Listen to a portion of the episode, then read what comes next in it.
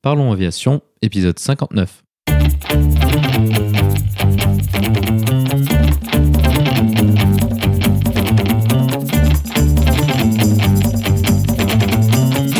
Parlons aviation, le podcast qui parle de tout ce qui vole.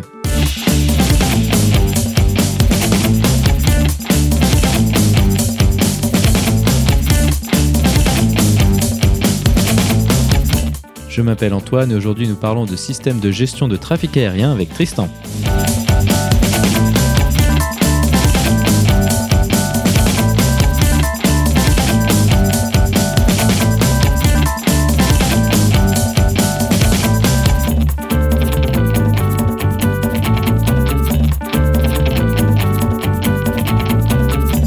Nous proposerons également la vidéo de la semaine.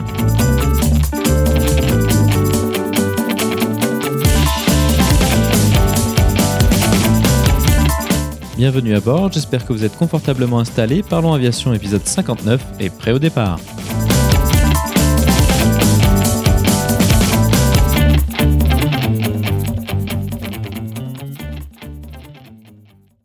Bonjour et bienvenue dans le 59e épisode de ce podcast. Cette semaine, nous allons nous intéresser à un nouvel aspect du contrôle aérien, les systèmes de gestion du trafic aérien ou en anglais l'ATM pour Air Traffic Management. Ces systèmes regroupent de nombreuses technologies et algorithmes permettant d'assister les contrôleurs aériens dans leur exécution de leurs tâches. Elles permettent également de fournir des filets de sécurité afin de détecter certaines erreurs pouvant mener à des situations catastrophiques. Notre invité de la semaine pour en parler est Tristan. Tristan est ingénieur en aéronautique et travaille pour un équipementier sur les systèmes de gestion de trafic aérien. Tout d'abord, il nous présentera son parcours lui ayant permis d'accéder à ce métier passionnant. Nous discuterons ensuite des systèmes sur lesquels il travaille. Tristan nous présentera les fonctionnalités qui peuvent être proposées aux organismes de contrôle aérien. Nous parlerons tout d'abord des systèmes dits filets de sécurité permettant de détecter des situations dangereuses issues d'une erreur effectuée par un contrôleur ou par un pilote. Il nous expliquera comment sont implémentés ces systèmes, comment ils fonctionnent, mais aussi de quelle manière se déroulent leurs interactions avec les utilisateurs. Nous parlerons également des technologies permettant d'améliorer la fluidité du trafic aérien. Nous évoquerons les systèmes d'éclairage d'aéroport permettant aux contrôleurs de guider les avions via des lumières présentes dans les taxiways, aussi appelées Follow the Green. Ensuite, nous discuterons des technologies derrière les capteurs de ces systèmes, tels que le radar primaire, ainsi que les défis associés à l'interprétation des données qui en découlent. Tristan nous expliquera aussi le quotidien de son métier à mi-chemin entre les systèmes informatiques et le contrôle aérien. Pour conclure, il proposera quelques conseils à ceux qui seraient intéressés pour travailler dans l'ingénierie des systèmes aéronautiques. Comme d'habitude, vous trouverez plus d'informations sur les sujets évoqués pendant l'épisode dans la description. Vous la retrouverez à l'adresse parlonsaviation.com/59. Et maintenant, passons donc directement à notre discussion avec Tristan.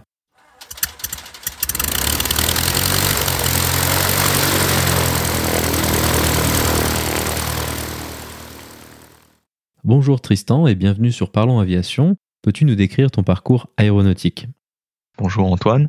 Euh, donc, euh, je m'appelle Tristan. Mon parcours, euh, j'ai fait une formation euh, scientifique. J'ai eu un bac, un bac scientifique. J'ai enchaîné après sur euh, deux années de prépa, sur lesquelles j'ai débouché sur une école d'ingénieur. J'ai réussi à rentrer dans une école d'ingénieur qui s'appelle l'ESTACA, école supérieure des techniques aéronautiques et de construction automobile, qui est maintenant, je crois, sur le site de Saint-Quentin en Yvelines. Et euh, je me suis spécialisé dans l'avionique et les commandes de vol dans cette école parce que de toute manière, déjà depuis tout petit, j'ai toujours su que je voulais travailler dans l'aéronautique. Euh, depuis tout petit, j'ai la fibre. Euh, voilà, j'étais euh, sur IVAO pendant pas mal de temps également. là, avec mon activité professionnelle, ça me prend un peu plus de temps, donc j'ai un petit peu moins le temps de m'y intéresser. Mais voilà, ça a toujours été une passion. IVAO, j'ai débuté, je crois, dans les années 2000. 2007, je crois, ou quelque chose comme ça, à vérifier. Mais euh, voilà, j'ai un, intérêt particulier pour l'aéronautique depuis euh, depuis tout petit. De fait de mon histoire personnelle, j'étais amené à, beaucoup voyager.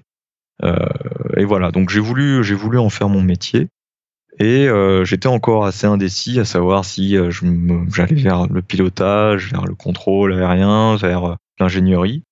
Et le fait est, voilà, on va dire que c'est un peu c'est un peu par hasard que je suis tombé dans l'ingénierie.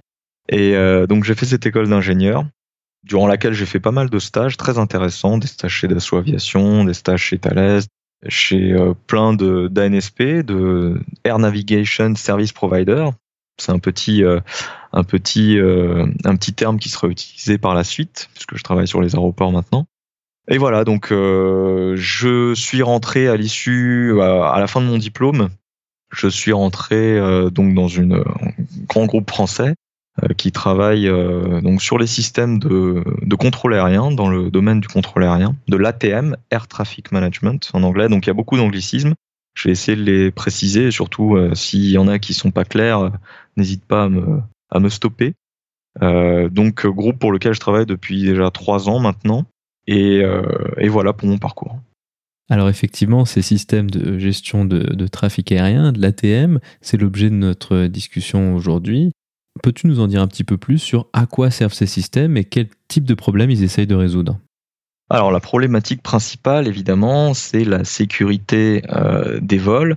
Et l'idée, c'est, comme tout système de contrôle aérien, euh, de venir aider le contrôleur à éviter à éviter l'accident catastrophique qui est deux avions qui se rendent dedans, globalement, pour synthétiser. À côté de ça, il y a aussi plein d'aides annexes. Ce n'est pas qu'un outil qui va permettre d'aider le contrôleur à éviter des situations catastrophiques. Il est aussi là pour l'aider dans des tâches quotidiennes euh, qui peuvent être un petit peu, euh, on va dire, lassantes et un peu répétitives. C'est vraiment un, il faut il faut voir vraiment un système de contrôle aérien comme un outil et une aide au contrôle aérien et non pas comme on va dire euh, quelque chose sur lequel le contrôleur euh, peut uniquement se reposer. C'est-à-dire que le, système il a ses failles, tout comme le contrôleur a ses failles, et l'idée en fait c'est de venir un peu euh, concaténer les deux et venir euh, du coup faire le moins de failles possible, que l'outil serve au contrôleur et que le contrôleur se serve de l'outil. Donc maintenant intéressons-nous plus en détail à, à, cet outil. Quelles sont les situations dans lesquelles ton outil, l'outil sur lequel tu travailles, va pouvoir aider le contrôleur euh, souvent, les, quelques incidents qui viennent un peu en tête, en tout cas dans, un référentiel français, c'est typiquement Roissy-Charles de Gaulle avec les, croisements de pistes. Et ça, c'est des incidents qui sont très critiques parce qu'il y a peu de temps pour y faire quelque chose. Est-ce que c'est ce type d'incident ou d'accident qui cherche à être évité? Alors, tout à fait. Donc, moi, déjà, euh, juste pour repréciser, je travaille sur des systèmes euh, qui sont installés dans des tours de contrôle et non pas dans les systèmes, euh, non pas dans les euh, dans les centres en route. Donc c'est euh, déjà deux, deux mondes, on va dire, qui sont relativement différents entre le monde sol euh, et le monde en route. Donc moi, je travaille surtout sur le monde sol. Donc sur, sur les aéroports, typiquement sur, sur Charles de Gaulle, pour la gestion des pistes croisées, des croisements de pistes, euh, l'outil qui est mis en place a différentes fonctionnalités. Et une des fonctionnalités qui s'appelle le filet de sauvegarde. Donc le filet de sauvegarde, comme son nom l'indique, il est là pour être un petit peu le dernier rempart en cas de collision. Donc le but, ça va être de venir parer à une erreur euh, de jugement du contrôleur aérien, une erreur de clearance. Euh, par exemple, l'exemple typique, c'est euh, un avion qui est autorisé au décollage sur la piste et un avion qui est autorisé, que le contrôleur va malheureusement autoriser à croiser la piste. Donc là, il y a deux mécanismes qui se mettent en place. Il y a un premier mécanisme qui est un serveur, donc comme je viens de le dire, un filet de sauvegarde, qui va venir prendre la position des deux avions et via un algorithme assez complexe euh, va pouvoir venir extrapoler les positions des avions et déterminer qu'il va y avoir un conflit. Et à côté de ça, il y a également une autre fonctionnalité qui s'appelle les conflits, euh, ça s'appelle des CATC, donc c'est des conflicts ATC clearance.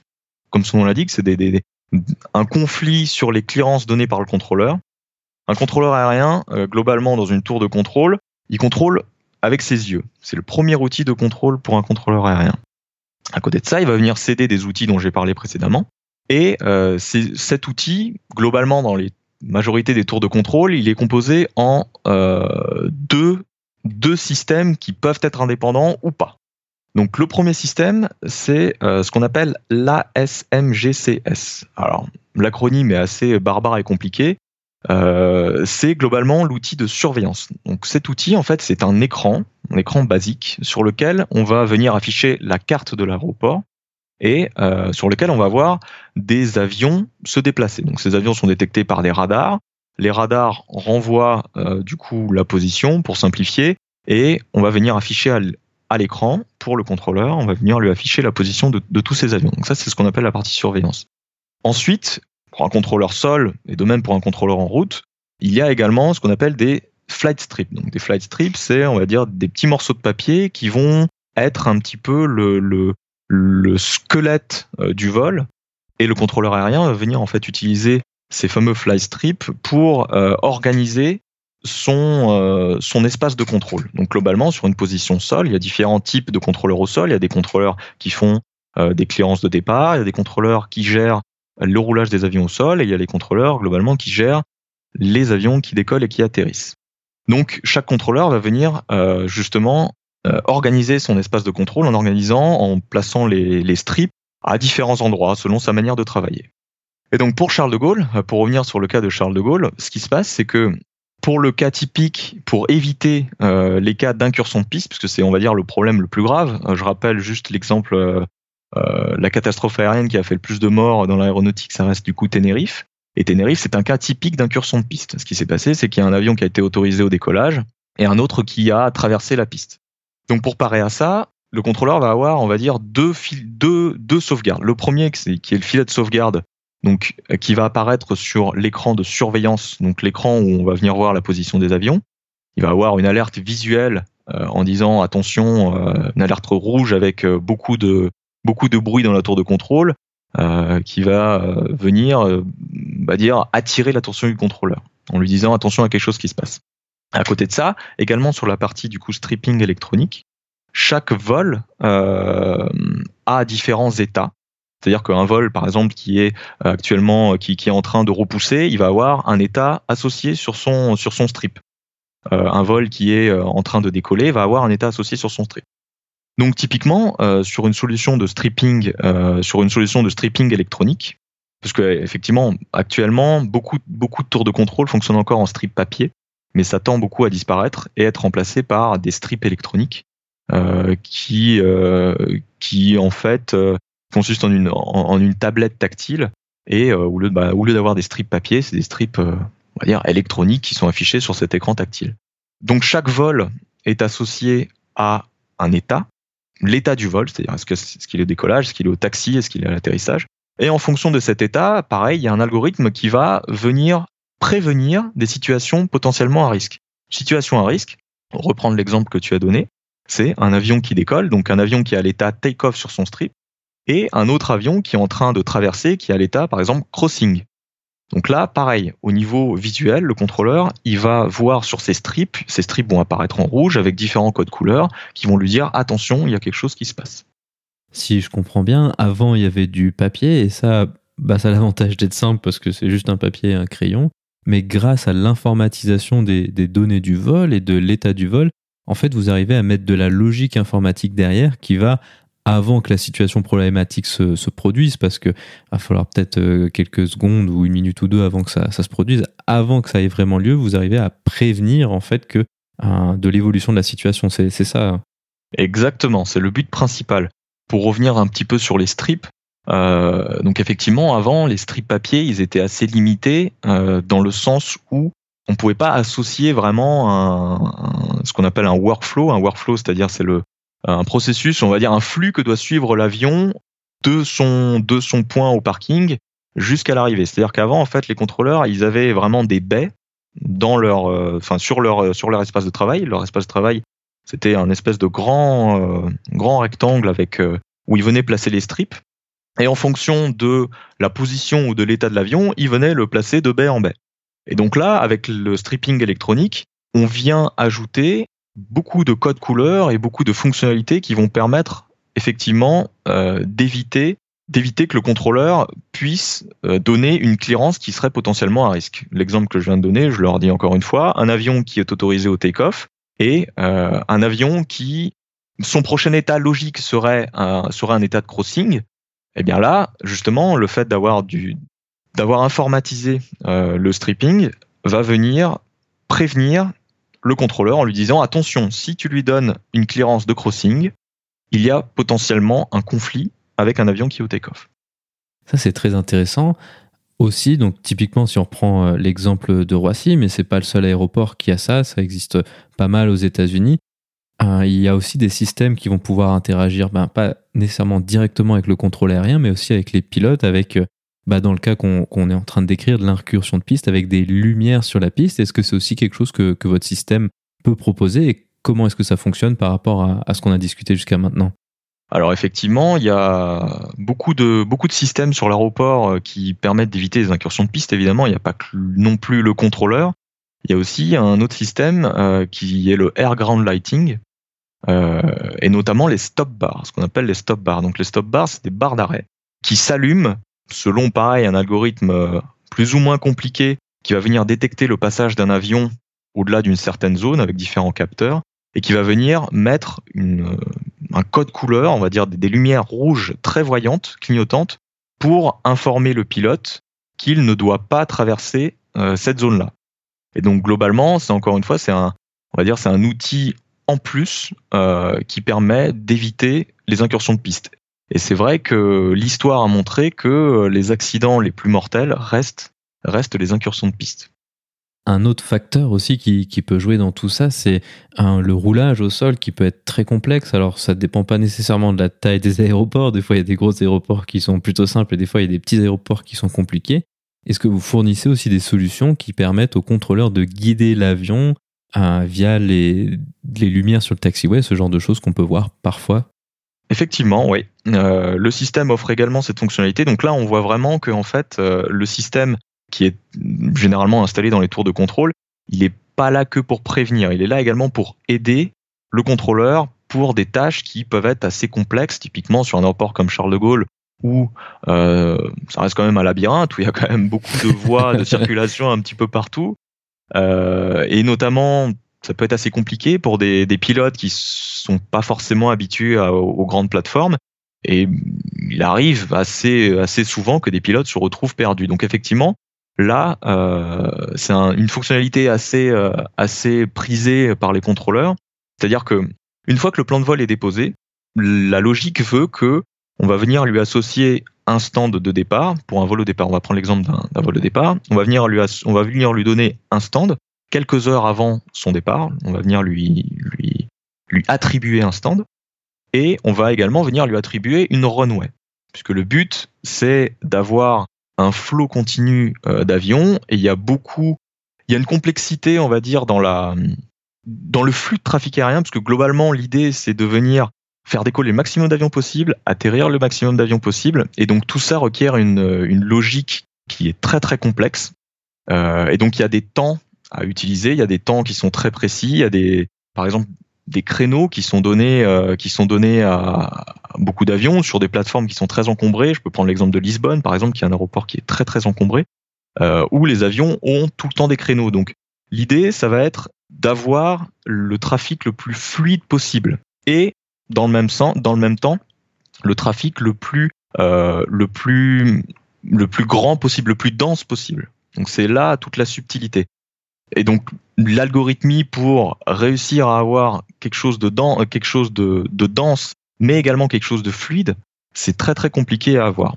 D'où euh, l'idée d'essayer de gagner du temps sur, on va dire, de choses que peut faire le contrôleur aérien, notamment le contrôleur aérien en tour de contrôle, et l'idée de venir euh, lui simplifier la tâche en affichant, par exemple, sur, euh, sur son écran de surveillance, on va pouvoir venir lui, lui afficher, s'il sélectionne un vol, il va pouvoir venir voir le, euh, on va dire le, le, le, roulage qui lui a été éclairé. Donc, il y a par exemple, on peut très bien avoir une fonctionnalité qui vient dire automatiquement quand on a cette, ce stand-là et cette runway-là pour le départ, eh bien automatiquement on va venir lui attribuer une route et le contrôleur va pouvoir directement voir la route affichée sur son écran dans, dans le strip électronique associé au vol, euh, au vol en question et il va pouvoir venir du coup donner la cléance beaucoup plus simplement. Et la fonctionnalité dont tu parlais, elle arrive, et il va venir pouvoir également faire ce qu'on appelle du euh, follow the green. Voilà. C'est un système qui n'est pas installé partout parce qu'il requiert quand même au niveau infrastructure et requiert quand même pas mal de pas mal de changements puisqu'il faut il faut que toutes les loupiotes euh, de l'aéroport soient on va dire soient équipées de la de la fonction follow the green.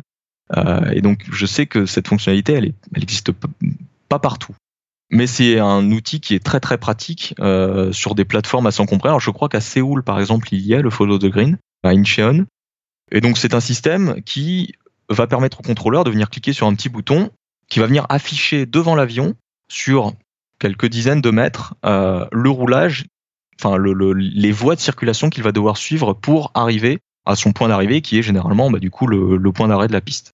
À côté de ça, il y a d'autres systèmes également. On va parler, on peut parler par exemple du de la départure clearance, qui permet de gagner, on va dire, en efficacité et surtout en temps de parole sur les fréquences, parce que évidemment, plus il y a de monde et plus il y a de gens qui veulent parler. Et donc les fréquences sont généralement très très encombrées, notamment sur des aéroports très fréquentés comme Charles de Gaulle, où le temps de parole, il est, euh, on va dire, il est très précieux.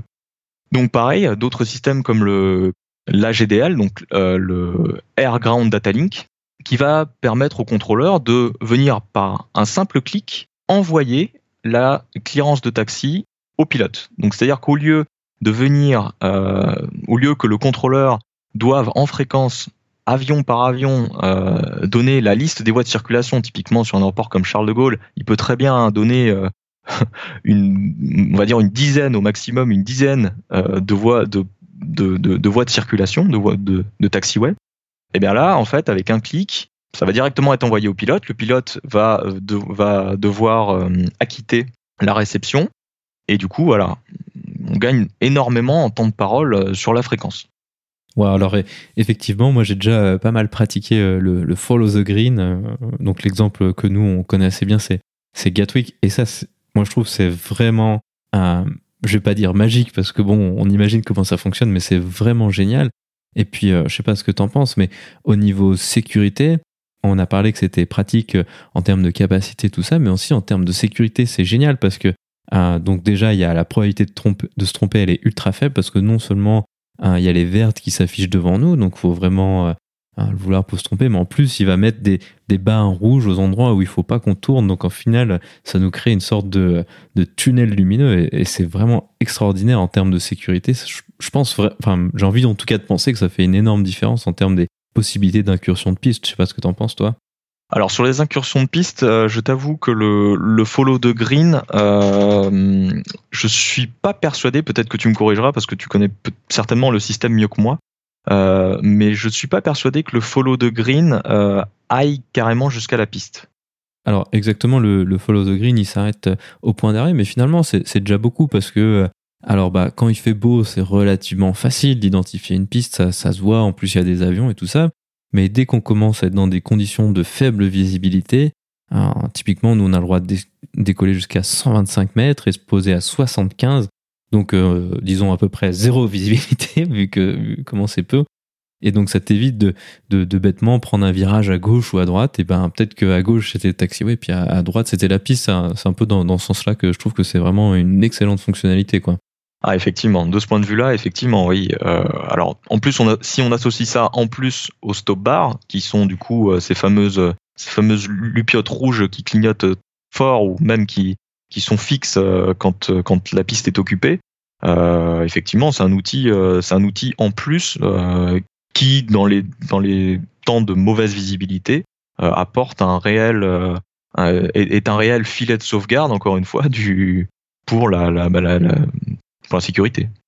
Un autre type d'incident qui a eu lieu euh, bah, il n'y a pas si longtemps parce que bah, justement c'était euh, une des rubriques actualités du premier épisode de ce podcast où euh, pour rappel c'était un Air Portugal ou enfin un Embraer Portugalia si je dis pas de bêtises qui avait essayé de décoller d'un taxiway à Nice et ça c'est quelque chose qui est évidemment très dangereux parce que bah, il y a potentiellement d'autres avions qu'on qu'on va pas voir parce que eux ils vont rouler à 4-5 nœuds et puis il n'y a pas du tout euh, toutes les fonctionnalités qu'on euh, qu'on a discuté, les stop bars et tout ça sont, sont pas nécessairement présentes sur les taxiways. Est-ce que euh, il existe aussi des systèmes qui permettent d'éviter ou alors de réagir à ce, type de problème Tout à fait. Pour revenir sur le filet de sauvegarde dont je parlais tout à l'heure, qui est donc l'outil qui prend en compte la position de chaque avion et qui est par un algorithme assez complexe capable de venir déterminer les situations qui sont à risque et qui présentent un danger. Le cas de ce euh, Air Portugal, effectivement, qui a décollé du taxiway euh, à Nice, donc c'était la nuit, euh, il faut bien le préciser, c'était la nuit. Ce serveur d'alerte, filet de sauvegarde, il a plusieurs noms. ce serveur d'alerte, il va venir en fait. Alors déjà, il est défini d'une manière assez assez spécifique, c'est-à-dire que l'avion, pardon, l'aéroport, excuse-moi, l'aéroport est saucissonné, on va dire. Chaque partie de l'aéroport est saucissonnée en plusieurs zones. Donc globalement, un taxiway, Euh, c'est pas un taxiway. Un taxi, taxiway, il est composé de plusieurs tronçons de taxiway. Et il faut le voir comme ça, c'est-à-dire que le serveur d'alerte, il a une topologie, ce qu'on appelle une topologie d'aéroport, euh, sur laquelle on va venir dire telle portion est une piste, telle portion est un taxiway, telle portion est un stand, etc., etc. Typiquement sur l'exemple du, du, Air Portugal, euh, ce qui se passe, c'est que euh, l'avion va être détecté par le serveur d'alerte sur une portion de taxiway et non pas une portion de piste. Et le serveur d'alerte, de par son algorithmie, cet avion est sur un taxiway. Donc sur un taxiway, la vitesse ne doit pas excéder x euh. Donc si la vitesse excède x nœuds, alors je lève une alerte. Globalement, c'est un peu la logique qui est derrière. Et effectivement, cet incident euh, peut être évité avec, euh, des règles qui ressembleraient à ça dans le serveur d'alerte. Tu as plusieurs fois évoqué les alertes qui sont levées auprès des contrôleurs aériens. À quoi ça ressemble une alerte de ces systèmes? On imagine que c'est des situations qui peuvent être très rapidement évolutives dans le mauvais sens. Qu'est-ce que vous mettez en place pour attirer leur attention et, euh, ensuite euh, se diriger vers une action?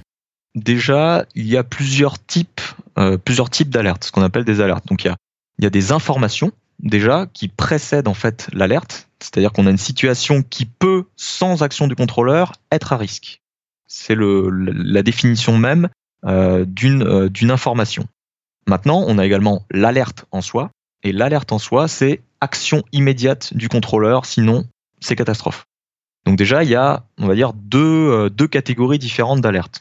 On va regrouper ces deux-là en alerte. La première partie, qui est la partie information, où là, on va venir en fait euh, dire au contrôleur et attirer l'attention du contrôleur en disant attention, si rien n'est fait, il se peut que ça débouche sur une alerte. Ce genre euh, d'information ne doit pas être trop intrusive. C'est-à-dire que là, on va venir juste informer le contrôleur. Et c'est là un petit peu toute la subtilité des, des systèmes, euh, des systèmes de, de contrôle aérien. C'est-à-dire qu'il ne il faut pas venir affoler le contrôleur. Le contrôleur a horreur d'être affolé et je le comprends très bien. Euh, parce que on n'imagine pas dans la tour de contrôle au moindre, au moindre petit, euh, on va dire au moindre petit écart au niveau euh, des nautiques ou au niveau des vitesses des différents avions, venir entendre une alerte euh, partout dans la tour de contrôle. Attention, attention, attention, des bip partout. Le contrôleur, il faut pas trop non plus lui faire peur. C'est normal. Donc là, l'idée, ça va être d'afficher quelque chose euh, d'assez visuel quand même euh, sur son écran de surveillance, là l'écran où il voit les avions. Donc globalement, comment est-ce que ça se présente? C'est que chaque avion représenté sur l'écran de surveillance a un label associé. Il a un label où on voit euh, globalement son call sign, où on voit euh, différentes informations, sa vitesse, son altitude. On peut également voir euh, sa procédure de départ ou procédure d'arrivée pour un vol à l'arrivée, et différentes informations. Dans le cadre d'une information, ce qu'on va venir faire, c'est qu'on va venir colorier ce label d'une couleur alors généralement pour une information, généralement on prend quand même des couleurs assez logiques, qui est l'orange, euh, d'une couleur un peu orangée. On va venir colorer, coloriser ce label d'une couleur orangée. Et également, si l'avion est potentiellement en conflit avec un autre avion, on va venir colorer l'autre avion avec cette même couleur. Donc l'idée là, c'est, je le répète, de pas être trop intrusif. Euh, un label qui est orange sur euh, un écran de surveillance, normalement ça doit arriver très rarement. Et quand ça arrive, le contrôleur, il peut pas le louper. Maintenant, imaginons le cas où le contrôleur, il laisse, il laisse faire. Au bout d'un moment, selon des critères, selon des critères euh, de proximité ou des critères de temps, de temps avant conflit, on va passer l'information en alerte. Et là, l'information en alerte, c'est beaucoup plus intrusif parce que, je le répète, le but, c'est de venir dire au contrôleur, attention, si pas d'action, plutôt action immédiate requise. Il faut faire quelque chose. Donc là, euh, on est beaucoup plus intrusif. L'orange va se transformer en rouge. À côté, en, plus de ça, il va y avoir une alerte sonore. Donc il y, a, évidemment le système est équipé de haut-parleurs. Donc il y a des haut-parleurs et il va y avoir une grosse alerte sonore qui va venir dire une incursion de piste ou piste fermée. Par exemple, s'il y a un avion qui en approche sur une piste fermée, attention piste fermée, voilà. Et euh, donc globalement, en plus de l'alerte visuelle, on a l'alerte sonore. Pour simplifier et synthétiser, c'est un petit peu ça. C'est-à-dire qu'une information va être uniquement visuelle, par contre, quand on passe à l'état alerte, là, on a le visuel plus le sonore. Sachant que le visuel, il y a également d'autres petits artifices qui sont utilisés pour venir encore plus attirer l'attention du contrôleur. Est-ce que tu as l'occasion de travailler avec les contrôleurs par rapport à ces solutions? Quel est leur avis au, sujet de, ce type de solution technique? Alors, tout à fait. justement, le but principal du serveur d'alerte, donc pour éviter, pour éviter les catastrophes, c'est de recueillir bien sûr le besoin du contrôleur. Parce que le contrôleur, un contrôleur qui contrôle à Charles de Gaulle, un contrôleur à Lyon, un contrôleur à Nice n'ont absolument pas les mêmes attentes d'un serveur d'alerte. Globalement, pourquoi? Parce que un contrôleur qui est, on va dire, à Orly ou à Charles de Gaulle, euh, globalement, ces avions, il les met tous sur l'ILS et les avions atterrissent un petit peu à la chaîne. Un contrôleur qui est à Nice, où les avions de jour font souvent plutôt des approches visuelles, il va pas avoir les mêmes attentes vis-à-vis -vis du serveur d'alerte. C'est-à-dire qu'on va devoir en fait aéroport par aéroport, venir discuter avec les contrôleurs aériens et recueillir leurs besoins et euh, notamment leurs procédures, euh, leurs procédures, parce que les procédures sont différentes selon les aéroports. Les espacements entre les avions peuvent être différents. Euh, et donc chaque, chaque plateforme a vraiment ses spécificités. L'exemple de Nice, par exemple, Nice, il faut pas non plus oublier qu'il y a beaucoup d'hélicoptères, avec Monaco qui est à côté, il y a des allers-retours. Donc, vous doutez bien que la, la, la complexité du serveur d'alerte, elle est différente entre Nice, hélicoptère, avion et Charles de Gaulle, où en fait euh, la complexité, ça va être de venir gérer les espacements entre les avions qui sont à l'approche ou les incursions de piste.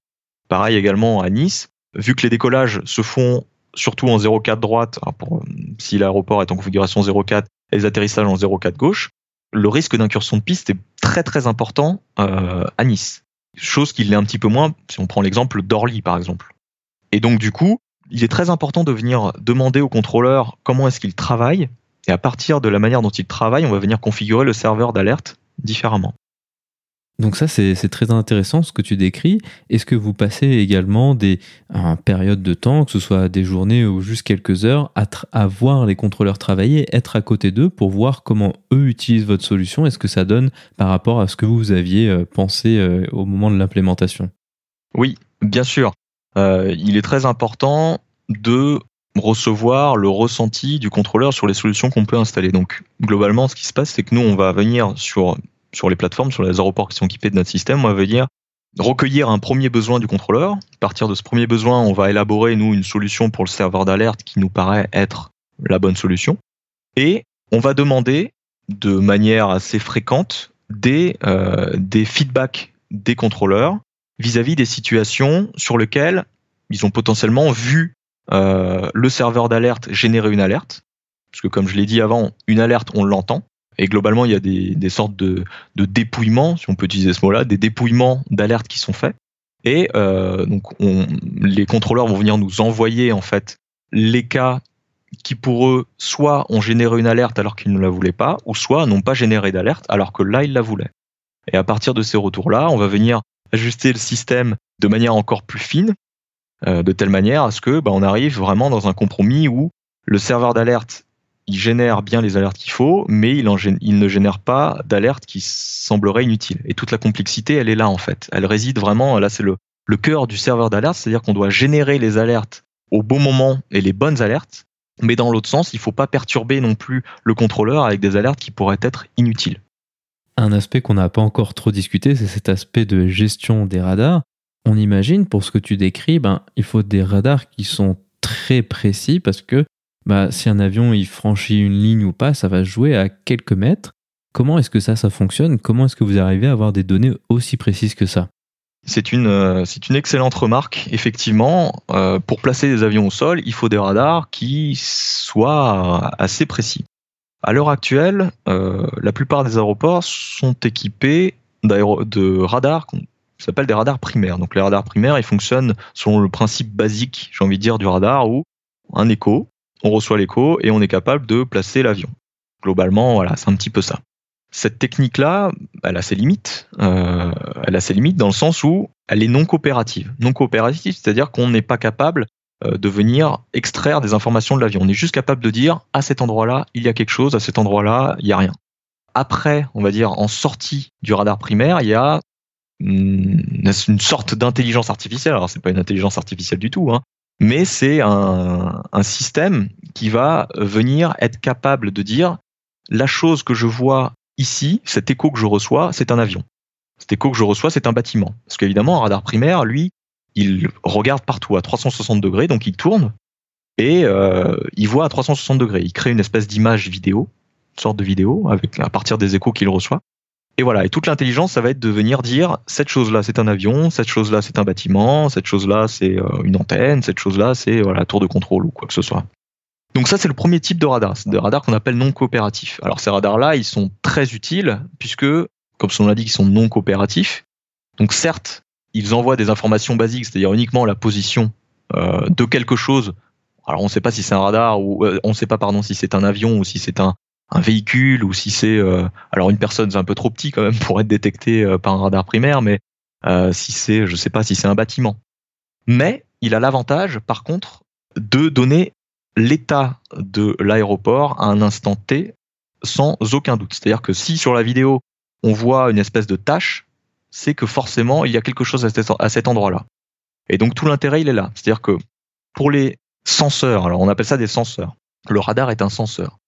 Euh, il y a d'autres senseurs. Le senseur, par exemple, on utilise beaucoup sur le sol qui s'appelle la multilatération. Euh, la multilatération, c'est un, c'est un senseur coopératif. C'est-à-dire que le, senseur, c'est-à-dire qu'on va venir euh, interroger l'avion et l'avion va venir nous répondre à l'aide de son transpondeur. Là, c'est le mode coopératif.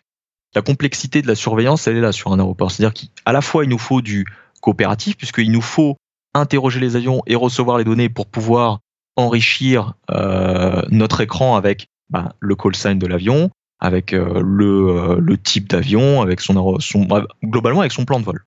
Mais à côté de ça, il nous faut également des, un, un senseur non coopératif parce que je vais prendre l'exemple de Lyon. À Lyon, il y a, je crois que c'était il y a à peu près un an, il y a euh, un Force D euh, qui est arrivé sur les pistes, de l'aéroport. Vous doutez bien que sa Mercedes, elle était non coopérative euh, elle n'était pas équipée d'un transpondeur. Et là, la seule manière de le voir, c'est d'avoir un radar primaire qui est non, non coopératif, qui va simplement lancer un écho. Et il va voir, tiens, à cet endroit-là, il y a quelque chose qui est détecté. Et donc, à partir de là, on va venir l'afficher également sur l'écran du contrôleur. Donc on a beaucoup parlé de, conflits qui peuvent être générés en, entre avions, mais effectivement, bah, l'exemple que tu donnes de, la Mercedes qui a franchi la clôture à, Lyon-Saint-Exupéry, c'est un très bon exemple. Est-ce que le système est aussi capable de prendre en compte, parce qu'on imagine que c'est aussi assez compliqué, parce que tu peux avoir des échos radars primaires qui peuvent être, par exemple, bah, juste un, tas d'oiseaux, et est-ce qu'il est capable de, faire la différence entre juste quelques oiseaux et, une Mercedes, par exemple? Toute la, on va dire, toute la, technicité du radar primaire réside là. Elle, réside dans ce qu'on appelle l'extraction. Juste pour euh, revenir sur ce que je disais avant, le radar primaire, il va générer une carte globalement, on va reconnaître en fait l'aéroport à l'aide des écrans, à l'aide, des échos radars. Et euh, l'extracteur, lui, son boulot, ça va être justement cette, cette sorte d'intelligence artificielle, ce que j'appelle intelligence artificielle, ce qui n'en est pas du tout, hein, mais c'est vraiment pour une vision d'esprit. C'est euh, une fonction qui va venir être capable de dire cette chose-là, c'est un avion, cette chose-là, ce sont, c'est un un, groupe d'oiseaux, cette chose-là, c'est un véhicule. Et effectivement, toute la complexité vraiment de, de l'extracteur euh, et toute sa, toute sa force, elle va résider dans le fait qu'elle soit capable, qu'il soit capable de déterminer, en fonction, on va dire, de, de la puissance des échos qu'il reçoit, en fonction de la, également du mouvement des échos qu'il reçoit. Tous ces paramètres-là vont être pris en compte pour venir dire si s'agit d'un nuage d'oiseaux ou s'il s'agit d'un véhicule. Globalement, pour, je peux te rassurer, c'est quelque chose qui se passe et qui, à l'heure actuelle, en 2019, marche relativement bien. Alors, il arrive de temps en temps, effectivement, qu'il y ait des faux plots ce qu'on appelle des faux plots, c'est-à-dire que je vais prendre l'exemple euh, l'exemple un petit peu bête, un faux plot, c'est euh, la limite euh, du radar primaire, elle est notamment quand il pleut et qu'il y a des orages. puisque là, l'image vidéo qui est déterminée à l'aide des éco-radars est très très brouillée. Là, c'est vraiment le, moment où il est assez compliqué en fait de venir, assez compliqué pour l'extracteur de venir déterminer si euh, est-ce que c'est euh, quoi C'est euh, l'orage qui passe et donc c'est une perturbation du champ à cet endroit-là, ou alors est-ce que c'est vraiment un véhicule? C'est vraiment, on va dire, le, moment où le radar primaire atteint ses limites dans des conditions météo assez terribles quand c'est deux orages relativement puissants. Évidemment, sur un, petit nuage, un petit cumulonimbus, alors petit cumulonimbus. Je sais qu'en parlant à un pilote, c'est compliqué de parler de petit cumulonimbus, mais voilà, quand c'est un cumulonimbus qui passe, bon, Évidemment, s'il y a euh, un petit peu quelques impacts de foudre, c'est pas non plus ça qui va venir euh, perturber euh, l'écho primaire, mais c'est vraiment dans des gros gros orages, des événements météorologiques assez assez exceptionnels que là, effectivement, ça va être assez compliqué de venir, de venir différencier une perturbation du champ d'un bâtiment ou, d'un avion. Donc on a beaucoup parlé de détection de situations problématiques. On peut, si on extrapole un, petit peu, ou peut-être même beaucoup, disons, est-ce que vous arrivez à proposer des, des solutions de résolution ou est-ce que c'est vraiment juste l'alerte et puis, en plus, et puis ensuite c'est au contrôleur de, de, trouver la solution euh, sur le moment? Alors sur un système sol, euh, j'ai envie de dire que la résolution elle est beaucoup plus simple. Euh, elle est beaucoup plus simple que sur un système en route. Sur un système en route, euh, donc je rappelle juste en route, ce sont les avions qui sont globalement dans leur niveau de croisière, pour simplifier, hein, des avions qui sont sur leur niveau de croisière et qui volent à une certaine altitude, à une certaine vitesse, qui vont vers un certain point. Là, j'ai envie de dire que la résolution, elle est beaucoup plus simple, dans le sens où la résolution, c'est en gros un changement d'altitude, un changement de cap euh, ou un changement de vitesse, pour simplifier. Sur un système sol, c'est beaucoup, beaucoup plus compliqué. La résolution pour une incursion de piste, généralement, il n'y a pas 10 000 solutions, c'est une remise des gaz. Et là, le contrôleur, il n'y a pas vraiment d'outils euh, dans le système qui permettent de dire fais, une remise des gaz. C'est au contrôleur, normalement, de savoir que euh, en fonction de ce qu'il va voir sur son écran, il va voir deux avions qui sont rouges, un qui est en approche par exemple et un qui est en train de pénétrer la piste. Il va savoir que là c'est une remise des gaz. Donc il n'y a pas vraiment de, résolution. Par contre, pour euh, des alertes qui ne sont pas des incursions de piste, typiquement, ce qui peut se passer, c'est qu'il peut y avoir deux avions qui ont une clairance de, de taxiway qui peuvent être qui peuvent être conflictuels. C'est-à-dire deux avions, on imagine deux avions qui doivent aller au même point d'arrêt et qui malheureusement, à un moment, vont se retrouver en conflit. Et là, effectivement, le contrôleur est averti de cette situation-là, et donc il va pouvoir venir rerouter, ce qu'on appelle rerouter, donc donner une nouvelle clience de route à un avion avec lequel euh, il est en conflit. Donc maintenant, intéressons-nous de manière plus globale à toi, à ton rôle dans ces systèmes-là. À partir de quand es-tu impliqué dans ce type de projet? Est-ce que tu euh, participes à la spécification du projet initial, voire même au, processus de vente, ou est-ce que toi tu arrives plus ensuite plus tard dans, l'implémentation? Alors moi globalement j'arrive un petit peu plus tard dans l'implémentation. Moi je suis vraiment dans la partie euh, installation et euh, ajustement du, système aux différents aéroports. Mes différents rôles, je recueille le besoin du client, parce que le client, chaque client, chaque pays a ses propres manières de travailler. Un client euh, thaïlandais, un client chinois, un client français ne fonctionnent pas du tout de la même manière au niveau du contrôle aérien, au niveau des outils dont ils euh, ont besoin pour contrôler. Il va falloir venir recueillir chaque besoin client pour venir adapter notre solution à ses besoins. Donc moi j'arrive un petit peu à cette étape-là où le système a déjà été vendu et on est en phase où on discute avec le client pour savoir euh, les fonctionnalités dont il aurait besoin pour qu'il puisse contrôler convenablement avec notre solution. Première étape, voilà, le, recueil du besoin du client. Ensuite, je viens également dans tout ce qui est les phases de validation.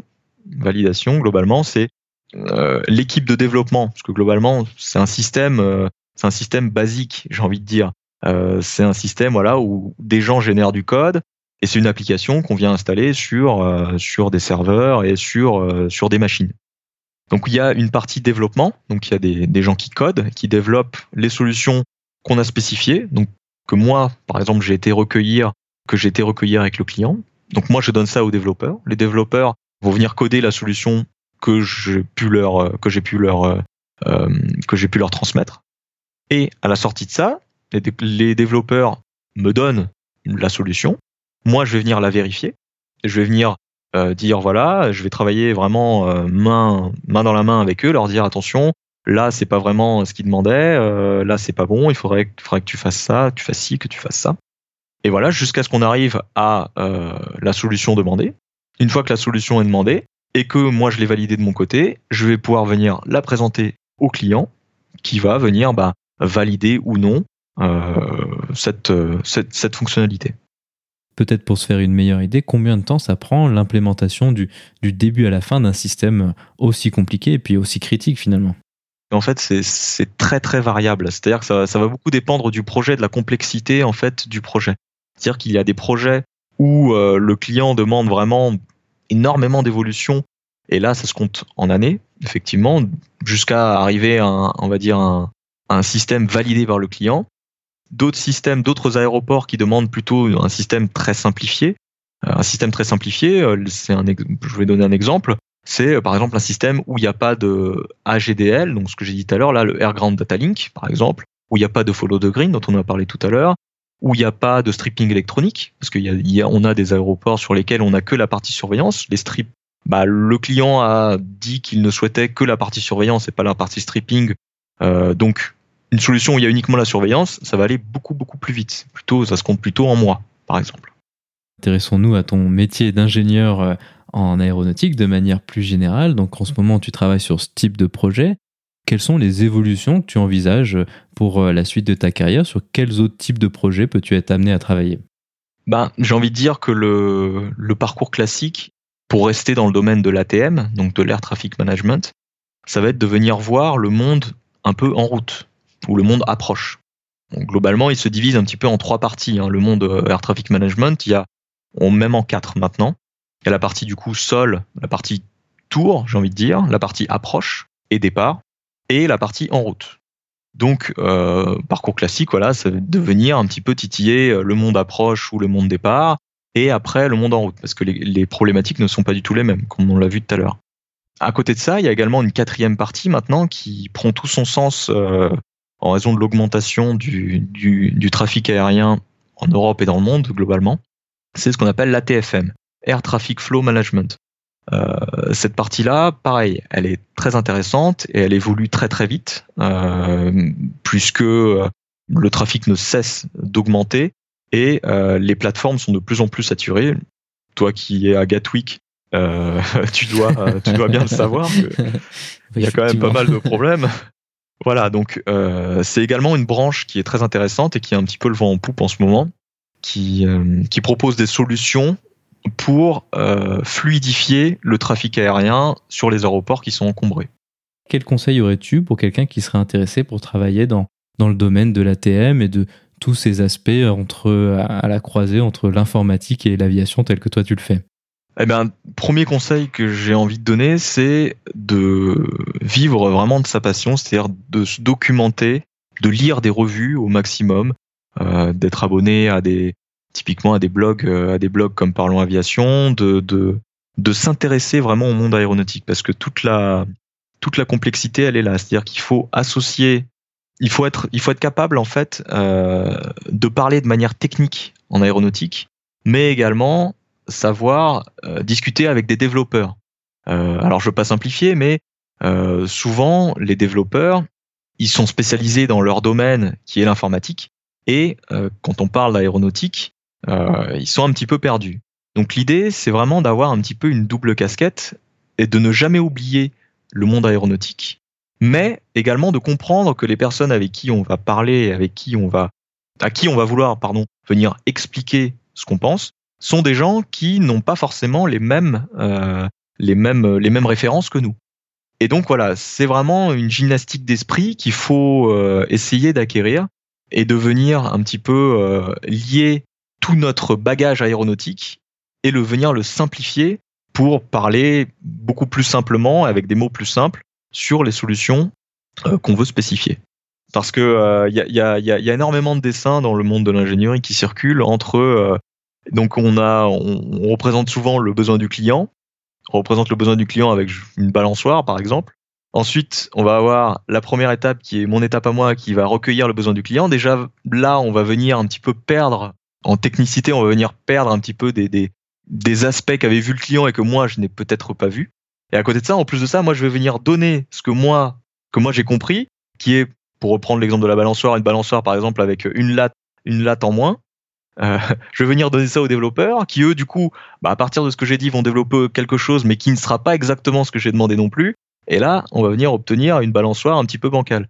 Donc l'idée, c'est d'obtenir la balançoire la moins bancale possible et euh, d'avoir quelque chose de continu sans perdre trop de choses dans les restitutions euh, des besoins quand le besoin quand le client pardon, me restitue quelque chose et quand moi je restitue le besoin du client au développeur.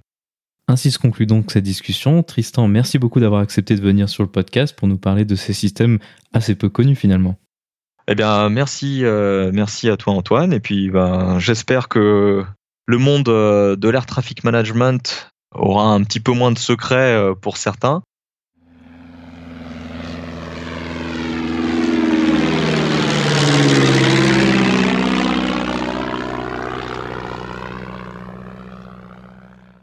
La vidéo de la semaine est une vidéo proposée par la chaîne YouTube du ministère de la Transition écologique et solidaire, ministère de tutelle de la DGAC. Elle présente un briefing destiné aux pilotes utilisateurs de la plateforme Roissy-Charles de Gaulle. Ce briefing explique le mode de fonctionnement des systèmes de sécurité de piste similaires à ceux que nous avons discutés avec Tristan. On peut y voir les lumières visant à éviter des décollages lorsque des avions traversent la piste, mais aussi celles visant à éviter les croisements de pistes quand un avion est au décollage. Comme d'habitude, vous trouverez le lien vers la vidéo dans la description ou en allant sur le lien parlonsaviation.com slash vidéo 59 sans accent sur le E de vidéo.